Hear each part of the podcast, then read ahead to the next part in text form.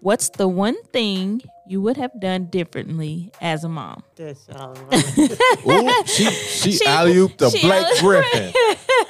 what was the one thing you would have done differently as a mom? I gotta think of mine. That was. Let me I see. probably would just waited, like I said in the beginning, waited on just listen to my mom, waited, and I had children at as, as young age as I did. So you wouldn't have had me right then and there, Uh, I love you, son. but you wouldn't have me.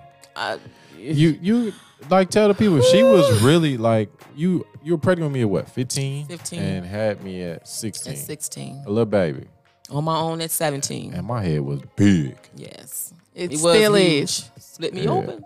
It still is. So what was that like being a child yourself? Having a child, do you do you think you ever really had a childhood? You know what? I can say to that question, no, because you know, like again, as I stated e- earlier, I was raised in church. Right. So can you imagine getting pregnant? You're supposed to be in this Christian. So I was kind of like, I had to go into the pastor's office and I had to tell him my sins, and then they had to sit me down. And then, you know, after that, I never regrouped from that because from that, I went from one child to another child. And before I know it, you know, that mama told me, you get, you get pregnant again, you got to go. 17, I was on my own.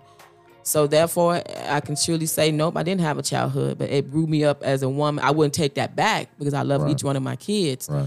but I would have took I just can take back how you know how I allow myself to get in a situation um with the because I didn't love your I didn't love the, I didn't love your dad I didn't to be honest with you I didn't Right. love him it was I was in- it was just a situation it was a rebound situation one night kind of almost like a one night stand but it it it, it, it stand but we continued on but I didn't love him and so I think I would have did that differently and did with somebody that I loved